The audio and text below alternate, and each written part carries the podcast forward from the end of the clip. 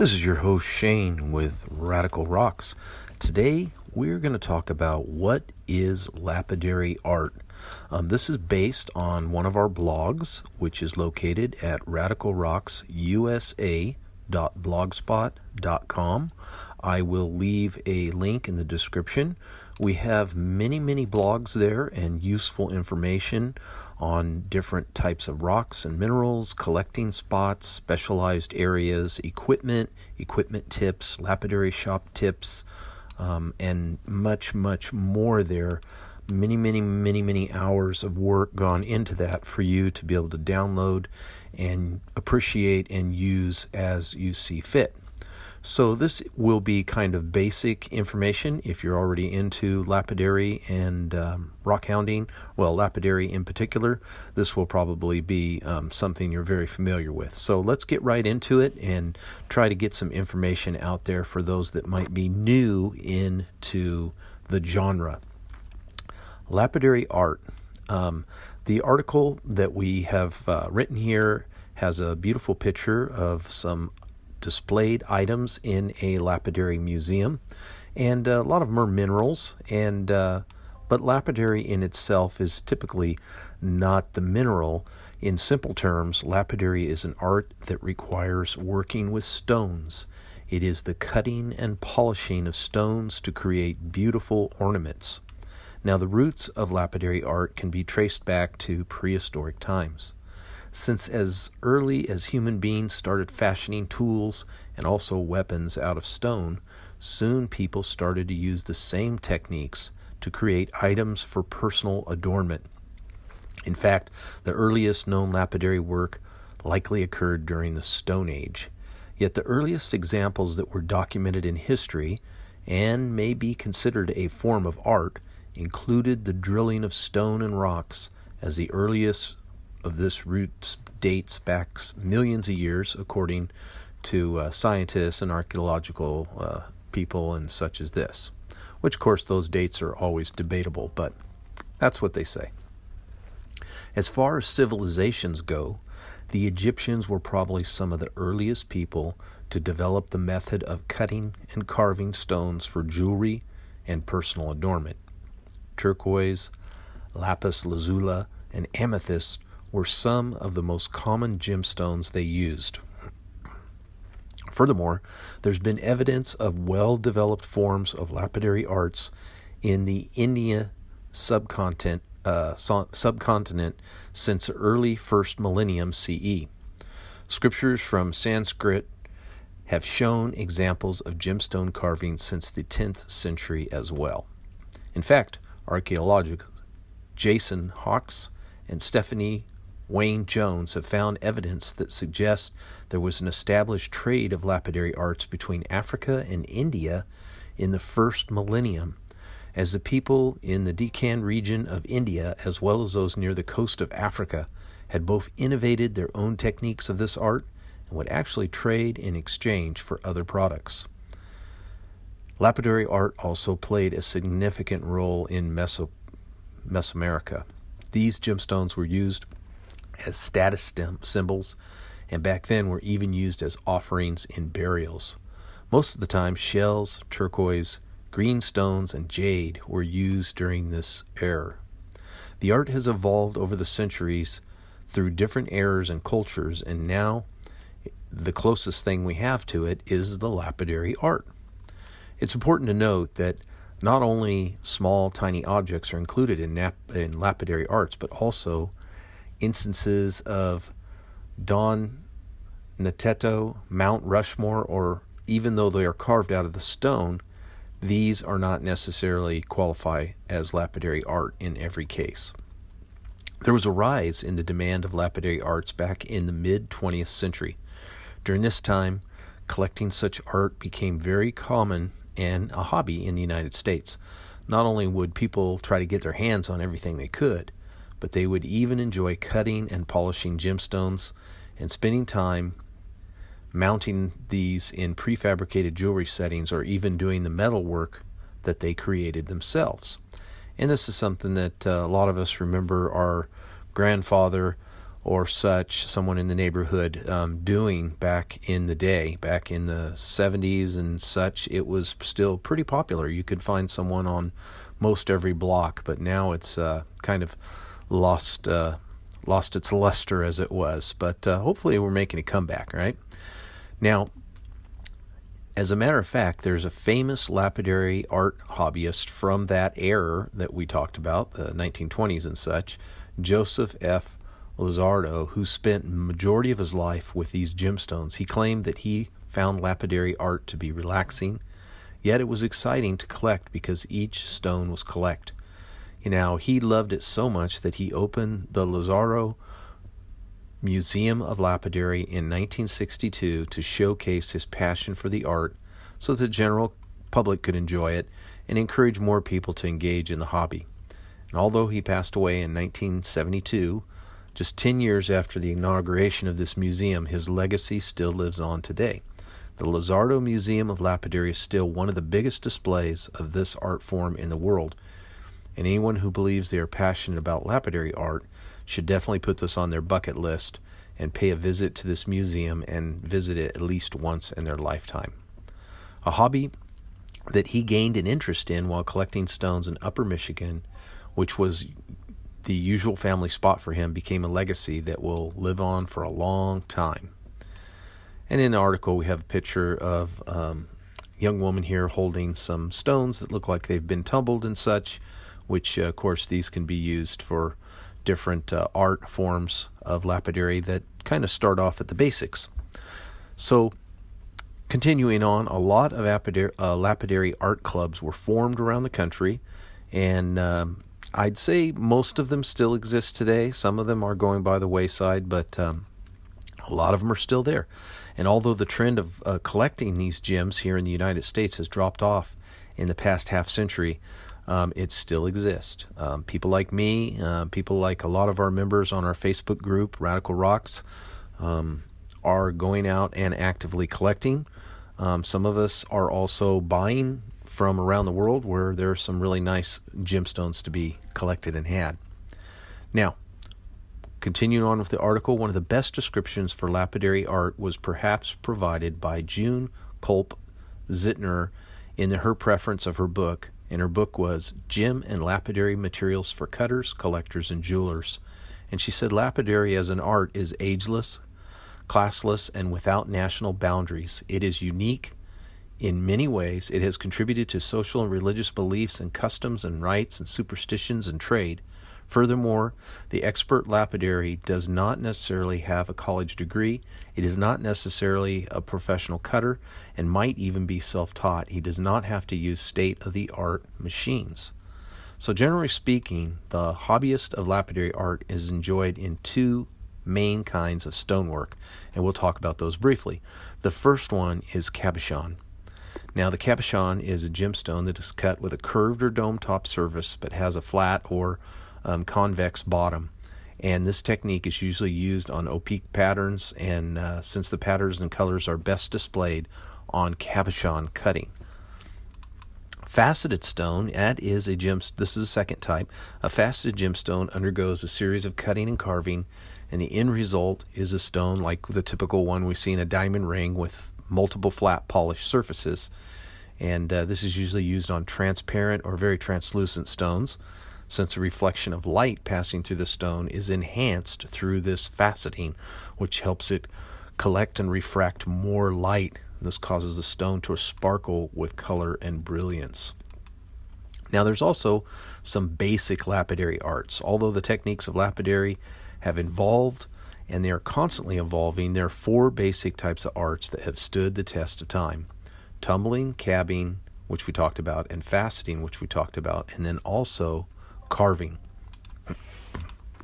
Now, tumbling, as we mentioned earlier, this is considered to be the simplest form of art, but if you've ever tumbled um, different rocks, it can be a real pain. Um, since it requires minimal equipment, just a tumbling unit, which can be bought fairly affordably, much more uh, less expensive than you know a big lapidary unit. You can even get them at Harbor Freight. They're kind of they don't last long, but uh, they could get you started and see if you like it. The only equipment you need is that tumbler, Uh, there's even stuff on the internet where you can make one yourself if you're real handy. It's just a revolving barrel that has abrasives in it. All you need to do is put the rough gem into the tumbler, the proper abrasives. You start off in different stages, um, heavier grits that cut more aggressively, and then just keep working progressively, stage by stage, finer and finer, until the stone becomes rounded and finally polished.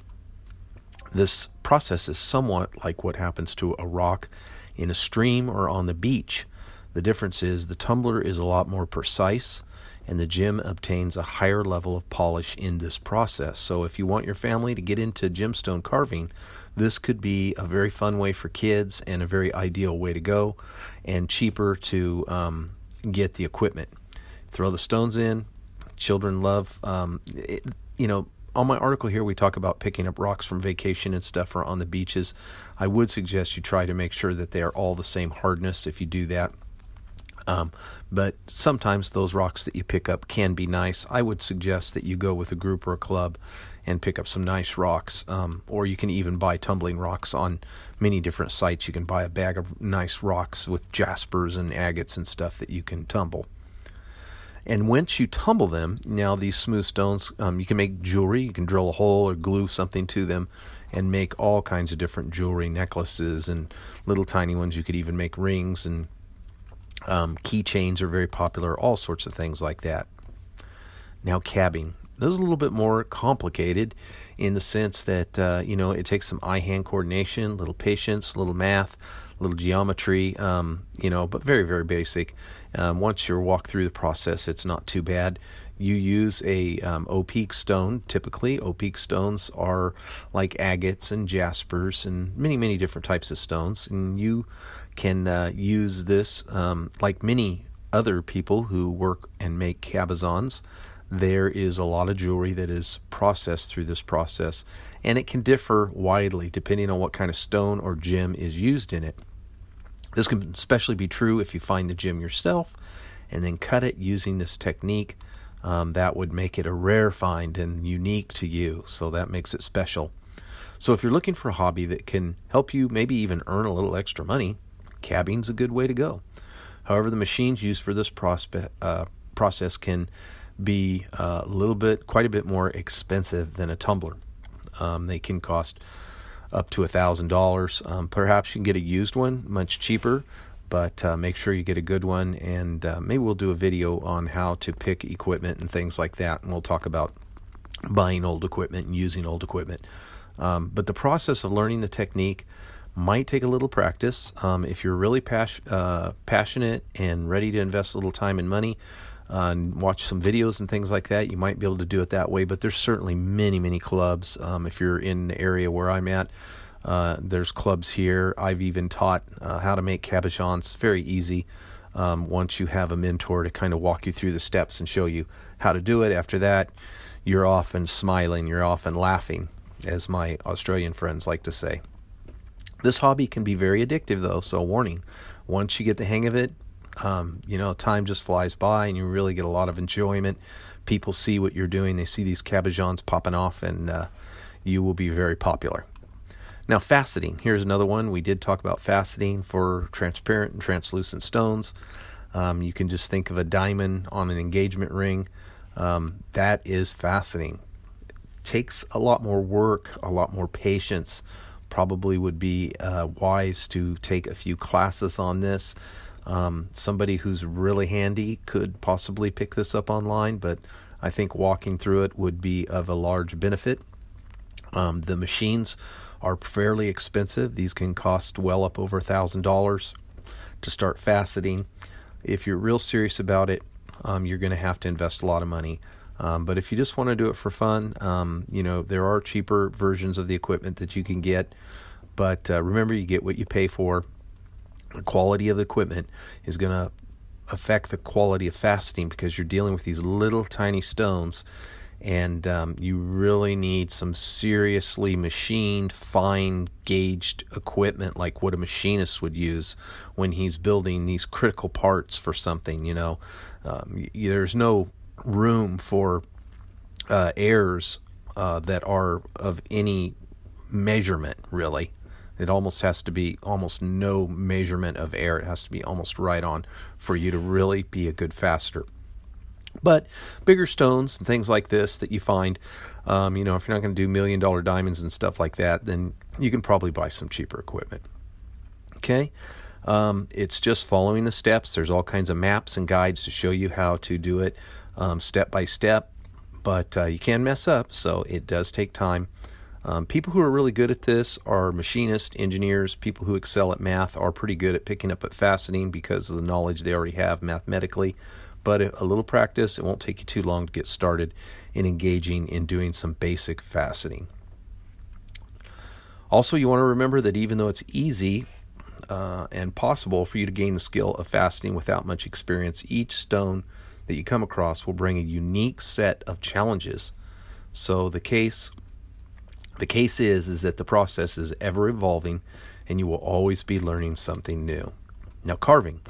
Carving can be very challenging too. Um, most people don't really do it. There's very few experts. Um, it's hard to excel in this. It kind of is a natural knack, but there are ways of learning the basics and moving on from that. Um, I had a friend that carved pretty well. I had a couple friends that could carve pretty decent, and uh, they started off basic things like a leaf so, unlike faceting, um, you need a distinct sense of art to learn this technique. More so, you really need to learn and understand the methods of lapidary lapidary art in order to learn carving. This isn't something you can just teach yourself. You'll need the help of a professional to learn it, maybe even go through a proper course if you want to become a pro at it. There are a few different types of lapidary art. Probably the most common type of carving carving lapidary art is the cameo. This technique, the carver usually takes seashells or agates, cuts them into different types of artwork, but they're not just limited to these materials. It may you may use materials um, of whatever's available as well. So carving's often used while creating a cabochon as well. A lot of times these carvings aren't meant to be used in jewelry. They might be designed just to be a simple piece of carving used for decorative purposes. So lapidary art is beautiful technique. But fortunately, unfortunately rather, it's at the verge of becoming a forgotten art form. That's why it's necessary for people to take more interest in these to preserve the beautiful technique of art that has been gifted to us by our forefathers and our grandfathers. The good thing is, it's extremely easy to engage in lapidary art. There's a lot of people out there willing to help you make it your own hobby. It's a great activity for families to enjoy together. You'll always end up with some great looking souvenir. Now, my kids, um, I have a grown son. He's 30 years old. He loved making things. He loved making spheres. He loved cutting geodes. Now I have kind of started over again. I have two kids. I've got a five year old and a seven year old, and they absolutely love working on lapidary. Um, they're not good enough to do cabs yet, but they love geodes and they love grinding on stones. They love cutting. They love rock hunting. It's such a wonderful time with them. And my kids are like sharks. They can't sit still. They can't do anything for more than a few minutes. But when we are on that flat lap, as boring as you would think that would be, sitting there for a couple hours grinding a stone, my kids will do it. To see the reward of a polished stone, it's just amazing how much patience they will have for the reward of having that gemstone all polished and perfect. It's really um, amazing. You can introduce your friends to this, help them learn something new. Pass on this lapidary if you're already an experienced lapidary person.